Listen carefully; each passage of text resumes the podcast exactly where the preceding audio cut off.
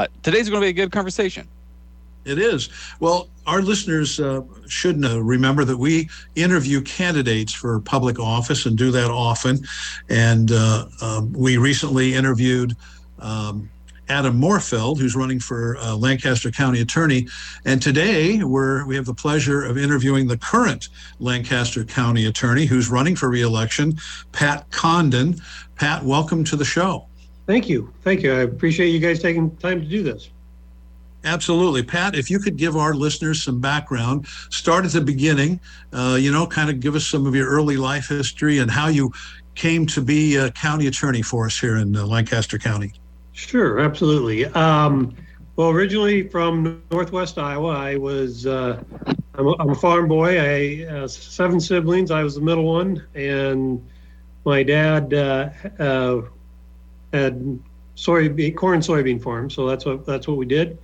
Um, graduated from high school in 81. Uh, at that time, you know, the farm crisis was going on. So late 70s, early 80s, farm crisis was going on. And I knew my older brother wanted to go into farming and knew that the uh, farm probably wouldn't support both of us. So, and, and, and still had the family that my dad was, uh, three other younger siblings that my dad was was raising at that time, my mom and dad. And um, so went to Creighton University for two years and then try to ease the financial burden on that. I transferred over to uh, back into in-state to the University of Iowa, get the in-state tuition there, and then went back to Creighton for law school. Uh, graduated law school in '88. Uh, I worked uh, in the Douglas County Attorney's Office uh, in law school as a as a clerk, and then in '88 I went out and joined the Hall County Attorney's Office.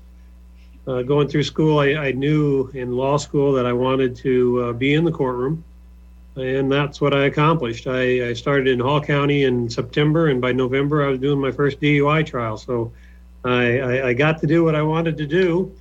Um, and, and then in 1990, a position came open here in uh, Lincoln, Lancaster County. So at the time, uh, my wife and I had been dating for a while, and she was still in Omaha. She worked uh, for Delta Airlines, and so she was working for Delta and moved back here to Lincoln started working here in 1990. Uh, we married in 93.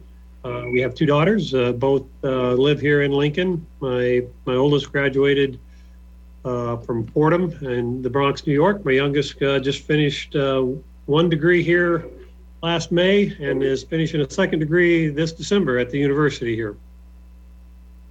So, how long have you been at the the county attorney's office here, and then when when did you take over?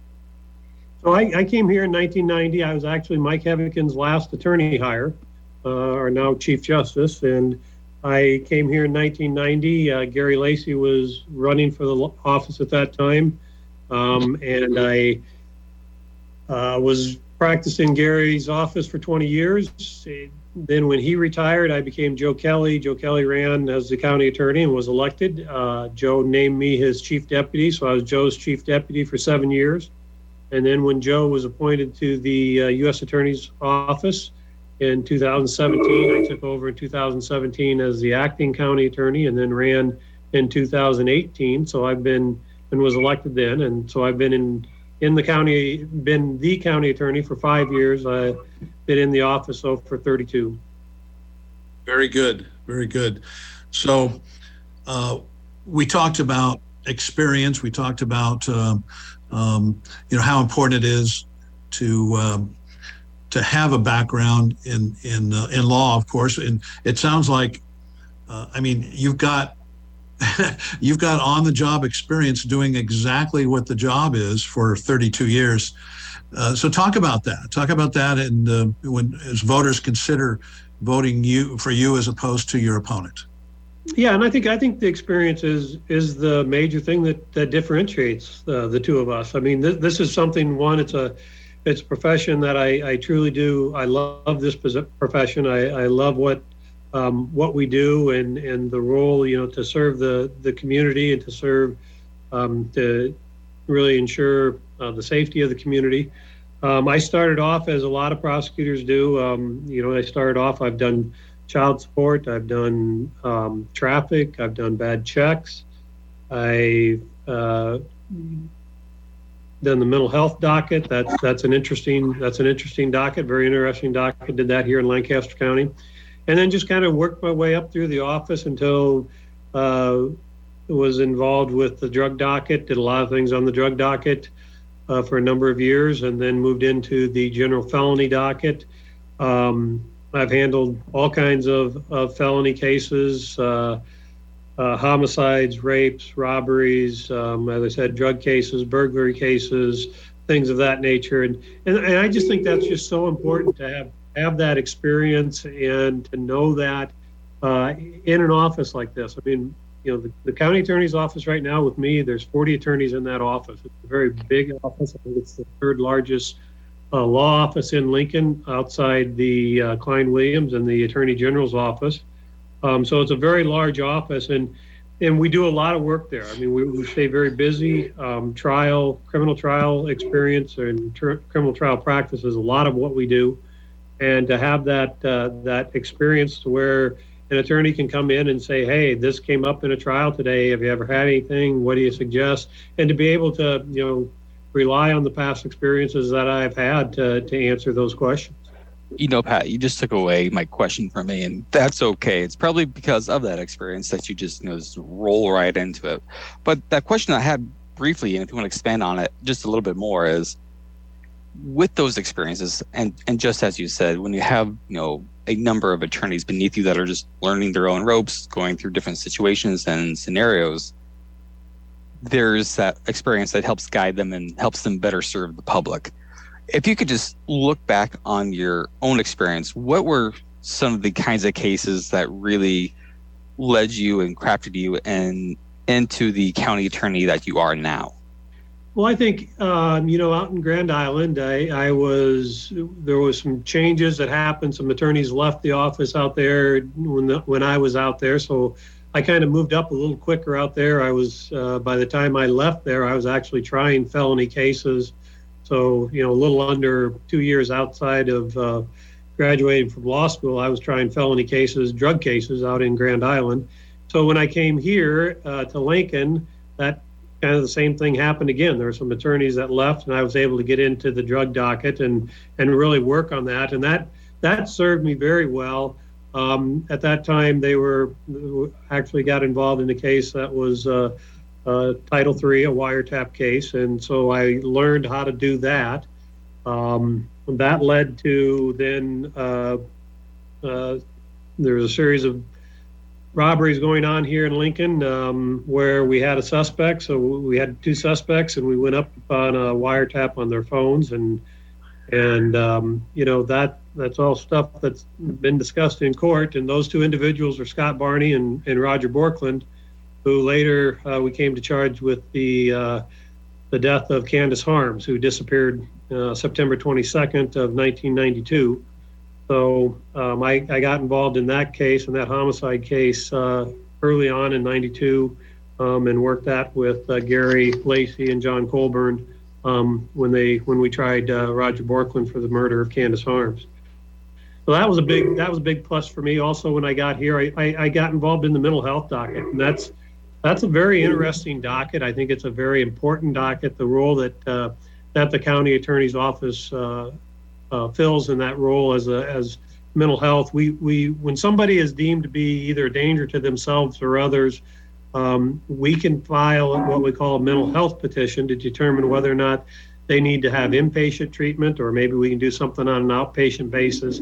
And and that really that was a very interesting docket uh, to be involved with most part, everybody is doing, you know, what they can, what's be- in the best interest of that that individual, you know, and that's what's really it's it's it's a very good docket to be involved with, and, and again, it, it it gives you a lot of it introduces you to a lot of things that can come to help you later on um, in in other dockets, such as you know when you get into the criminal docket. A lot of individuals in the mental health docket have um, mental health problems or or controlled substance uh, substance abuse problems, and that background in the mental health doc I think really helped me out in that in that area. So, in the second half of the show, which we're about five minutes from, I want to talk about goals and management and just you know just more of those direct comparisons between certain things uh, between you and your opponent. But if we could learn more about what the office does. I know that there's problem solving courts, there's things of that nature. Can you talk to us about your feelings of those kinds of courts and how you either expanded them or changed them, or if you have any uh, directed thoughts on, on, on topics of that nature? Yeah, absolutely. Well, one, it, it is a big office. I mean, besides the criminal office or the criminal division, we also have a civil division that has uh, five attorneys in it, a juvenile division that has seven attorneys in it, child support division that has three attorneys. So, so it's a very diverse office. Um, and then we do have, um, proud to say, we have three problem-solving courts that are um, that we're very active in. Gary Lacey started our drug court back when he was county attorney. Uh, that drug court this year was nationally recognized as one of the top drug courts in the nation. Um, Joe Kelly started our Veterans Court back in 2016. Joe and I worked on that. Joe mainly worked on that one, and I helped him on that. That court was also uh, recognized as one of the top veterans courts in the nation this year. Um, and then in 2020, um, I started the uh, DUI court, um, and that court is already to the full capacity in that court, and we're looking at ways to expand that court. Um, I did expand our Veterans Court um, twice uh, during my uh, tenure as as county attorney. Um, and so, you know, we're, we're very involved in those problem solving courts. Uh, and those are courts that, you know, you just can't say, I want to start one and you get to start one. I mean, you have to have permission from the Supreme Court to start that because you're using uh, judicial resources there. Um, you know, you're also using resources from law enforcement, from the from probation. So there's a lot of things that go into starting these these courts, and we've done that. Um, also been involved in in we have a very uh, robust uh, diversion program. We have five diversion programs uh, in Lancaster County. Our general diversion started, I think, back in the 80s is when our general diversion started. It's been going pretty much since I've been in the office. I can remember. Um, and then uh, Joe Kelly did start a veterans uh, diversion um, for vets coming back after the Iraqi conflict. And then um, uh, we started, I started a, what we call our intensive supervised diversion. Uh, and when Joe was still in the office, and then I also started a, a mental health diversion uh, that we have going on in the office, and now a treatment diversion that we just started about a little over a year and a half. So just just to follow up before our break, Pat, when you're talking about these specialized um, problem-solving courts and diversion programs, it sounds like uh, uh, the taxpayers are are if they're looking for a way to try and not send everybody possible to jail, that there's a lot of effort to try and prevent sending everybody and giving lots of opportunities for folks to try and you know change their ways. Is that a, a good, a fair assessment of what you're doing? Yeah, that's that's absolutely what we're doing, and you know uh, the the in, in, particular the you know the treatment court and the diversion court or excuse me mental health diversion those are two recent ones you know the treatment court that you know that's really it gets people there treatment diversion excuse me that gets people in there and they can try to deal with their addiction their eh, that they have and deal with their problems but then if they don't they can then they can we can move them into the drug court. So there's a there's they're just not automatically done. We can move them into the drug court if we need to be, and, and we can get them into that. And you know the, the money that's saved by not putting somebody. I mean these these programs they, they do cost money, but the cost benefit of not having them in the in the penitentiary where they're not making a living, where they're not supporting their family, those are things that we can do. So I would just have one final question before I break, Lynn. Would be on those diversion courts or things of that nature. Is there a max level of once you get to a certain level of offense, are you no longer no longer eligible for those kind of courts, or is it open to anyone and everyone? Well, of course, there's going to be. I mean, uh, community safety is always is always the most important thing in any in any of the things that we do. So we look at that. But these, you know, problem-solving courts are generally are all felony, um, felony uh, level uh, charges. And our treatment diversions, most of the, our treatment diversion, mental health diversion, vets diversion, intensive supervised diversion, they can be a combination of misdemeanors and/or felony uh, charges that individuals are facing. Welcome back to Our Street. Lynn Fisher and Kurt Elder having a great conversation, very interesting, with the current county attorney, Pat Condon, who's running for reelection. And uh, so I want to start off the second half of the show, uh, Pat, by having you kind of uh, maybe hit on a, one of those buzz terminology things that, that, that came up in our last interview.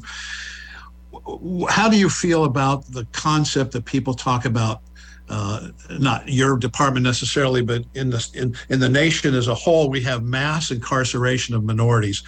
Can you can you address that as a concept, and uh, and then we'll we'll get into some of the weeds. Sure, sure. Uh, you know, and, and one thing that that you know we kind of tell people, and and the police are the same way, and that is we don't we don't decide who comes in our doors. I mean, as a prosecutor, um, we don't investigate crimes uh, law enforcement brings us the individuals that they have arrested over the over the evening or over the days, and then we review those uh, cases to determine whether or not we believe we can uh, prosecute those cases. We can prove them beyond a reasonable doubt, is what ethically we're required to do. Um, so we look at that evidence and we make that determination. So those individuals are the, are the individuals that are basically being brought into the office through law enforcement. Um, I, I, think one thing, um, you know, people uh, tend to do is they look at a maybe a different uh, population base than, than we should. We've heard a lot about how um, you know minorities are overrepresented in the jails, but I think if you look at the population of individuals uh, charged at any one time, and then look at that population and the breakup of that, uh, and then look at the people in jail. And really, it's, it's it, it runs pretty close. I've done that. It runs pretty close to what we have. Um, the other thing is, if you look at the number of crimes occurring at any one given day, so if you take today and say how many crimes are there, and there's X amount of crime, and you look at how many people are in jail, when we looked at that, it, it came out to about five percent were in jail on bond, waiting those charges. So, you know, 95% of them are, are released, and so I think the the the five percent that are in jail are are the are the ones that have serious uh, charges facing them, and and uh, you know their safety concerns to the community, and and that's why they they are in custody, um, you know, waiting uh, their trial. If I could just pick up from there, there has, I believe, your opponent has, uh, you know, you know, made a position of that persons who who have had a minor marijuana charge are being charged with felonies and they're clogging up our prison system. There's a certain percentage of them that just don't belong there. But yet, in the first half of our show, you had said that you know there are drug courts and it's for both misdemeanors and felonies, and there's and there's pathways and solutions to help avoid jail time. Can you help us reconcile how one statement might be made like that versus what you had shared with us earlier? What's what's up? Well, I would say that's a good question. Um, uh, in Nebraska, you know, for marijuana charges, you, you, cannot even be charged with a felony unless you're possessing more than a pound. So that's that's unless you're delivering, unless you're unless you're selling it, then then you can be charged. But then, I think if you're selling it, it's more than just being in possession of it. And and you know, my opponent likes to say simple possession, and and there is no such law as simple possession. There is a possession law. Um, and, and, you know, in, in Nebraska, if you possess more than a pound of marijuana, you can be charged with a class four felony, which is zero to two years. If you're possessing less than that, the only way you can get charged with a felony is if you're delivering marijuana um, or you're possessing it with the intent to deliver. So th- th- that's something that, yeah, that's that's there. So if I go down this road just a little bit more, let's say that someone has you know, let's say they uh, they have half a pound and they are delivering, would they be eligible for drug court just to get on the mend and correct their life? Yeah, you know, um, and that's a great question. One of the, one of the things, um, our intensive supervised diversion. One of the reasons we came up with that is because that's exactly what we were seeing. We were seeing, um, you know, shortly after Colorado or around the time Colorado had legalized marijuana, and we'd see college kids go out to Colorado, pick up some marijuana, bring it back, and and sell it to their friends on the university. And you know, to that's a that's a class two felony. I mean, that's a class two felony, and we were, and some some individuals were getting arrested and getting charged, and they had no other history, so we let them do. Um, we said, you know, you get into this program, you get some. If you need treatment, you get treatment, and you complete your college, and you know, we'll, um, you know, or you stay out of trouble. That's the other thing; they can stay out of trouble, and you know, we would dismiss the charges. So that's what we did. Um, you know, so we are not just uh, you know filling up the prisons as I think I've heard say with low-level uh, offenders.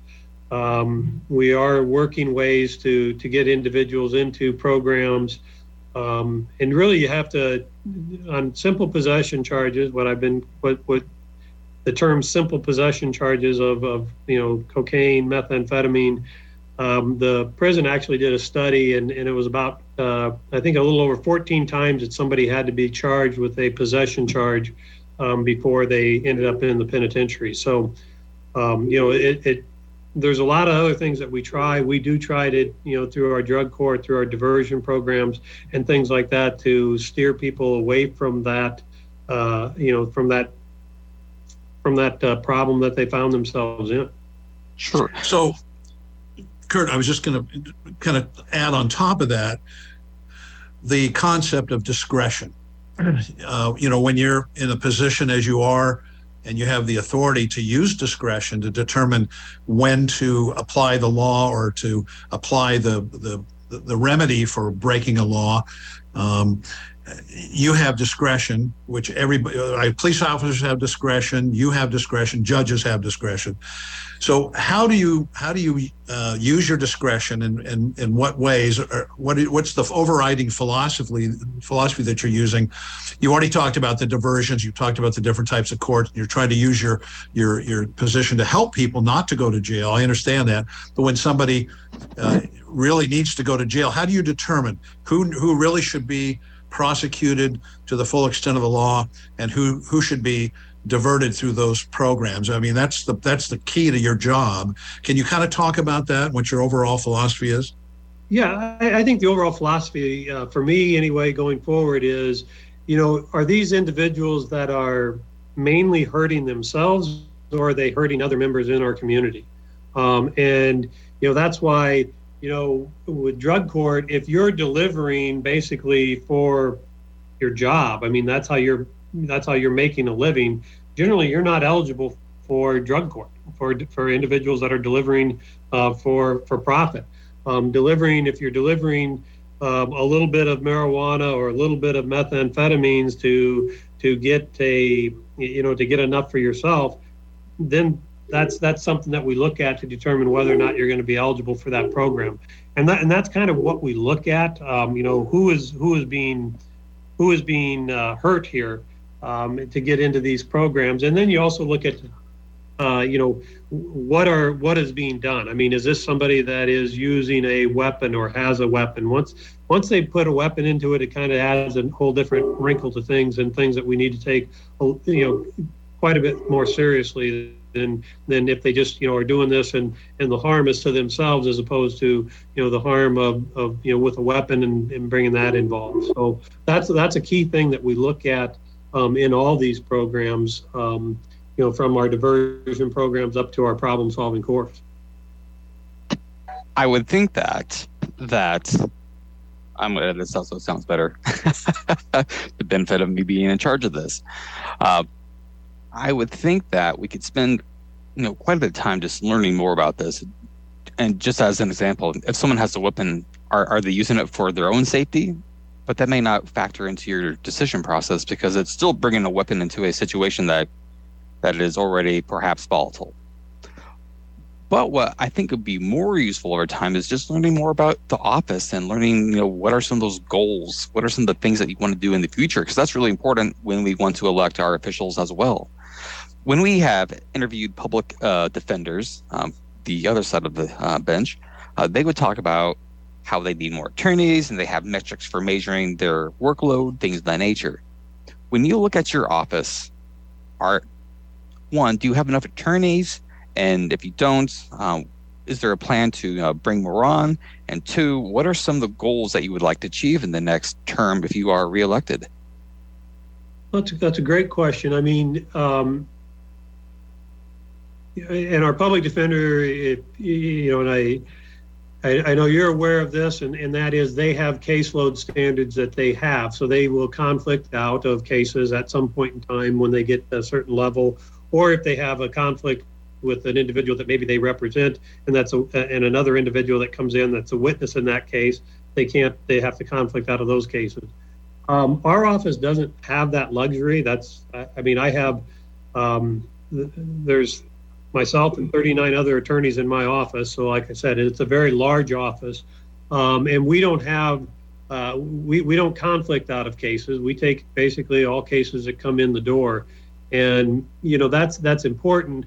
Um, it is important to see, you know, we're, we're looking at our, you know, the, the drug court, you know, that's that's been going along very well for, for a number of years and trying to divert people from the penitentiary system um, through our drug courts, doing the same with our our vets court, you know, our veterans that have come back and have had problems. Um, you know, we're getting them into our veterans programs and and getting them and diverting them. Uh, the same now with our DUI. That's that's felony DUI cases where we're you know we're getting people and and hopefully addressing the problem uh, you know through the court system um, and we're, and we're working on that. But then we're also um, you know unfortunately there are individuals um, that have been arrested and that uh, you know they the, the prosecution needs to move forward with with that and and that takes a lot of time i mean we have um, if, you're, if you're not familiar with our district court, we have eight district court judges, and four of them have a jury term every two, the first two weeks of every month. So, the first two weeks of every month, we're very busy with cases. I think um, in July we were trying to get do a little catch up from COVID. We went for four weeks. We had about 20 cases that we were trying in July um, during that period of time. So um, that that can be uh, that can put a lot of strain on the office. But uh, you know we have a lot of good people that work in that office. I have a lot of good attorneys, and you know we just seem to get the work done. Um, we we understand the nature of this. You know the the, the problem solving courts, the diversion programs, kind of alleviate some of the pressure on the courts because we can we can uh, you know have them have individuals in that program and, and hopefully better the community. I think I think they they all better the community with those programs that we have available to to individuals sure. that would otherwise be going through the system. And then we take on to the goals going on into the future. Is there anything that if you had the money, the time, the budget, you know, there was one aspirational goals, then there's you know realistic goals. So how about we start with realistic goals that are going to happen? But if you had the capacity to do something cool and great, what would that be? Let's start with the first one. Well, I think realistic goals. I mean, um, in, and we, we may need to look at doing some uh, changes in statute. Uh, um, you, you, know, the the DUI. Um, Lancaster County has always been very strict on DUIs. Um, Sarpy County has a diversion program for first non-ag uh, DUI individuals. So individuals who get picked up with a DUI under uh, a 0.15 would have the ability to go into this diversion program. Um, and if they successfully complete it, that would be uh, that that charge, that DUI charge, would be dismissed. That, that's something that you know we've we've looked at over the years. Um, you know maybe a little more palatable now just because you know what we're seeing is our our DUI numbers are going down. And I think that's just because of the use of you know uh, the younger people these days are more used to the Ubers and the Lyfts and things of that nature. So our numbers have gone down in that regards as far as uh, first offense. So that may be something that you know we look at at some point in time. Um, we did do a our we have a 24/7 program um, you know, where um, we are putting people, you know, they're getting tested twice a day. Um, and, and if they, if they test positive for, for alcohol, they go into custody. Um, so, you know, that's, that's a program that we kind of copied from uh, South Dakota. I think it's a very, uh, very good program. Um, uh, you know, and I think that's just, you know, that's, that's one of the programs that we have. Well, Pat Condon, thank you very much for coming on the show. Good luck to you and your in your campaign. And uh, I just want to tell our listeners again, thanks for uh, spending 30 minutes with us here. And Absolutely. for Kurt Elder, Lynn Fisher saying, we'll see you next week.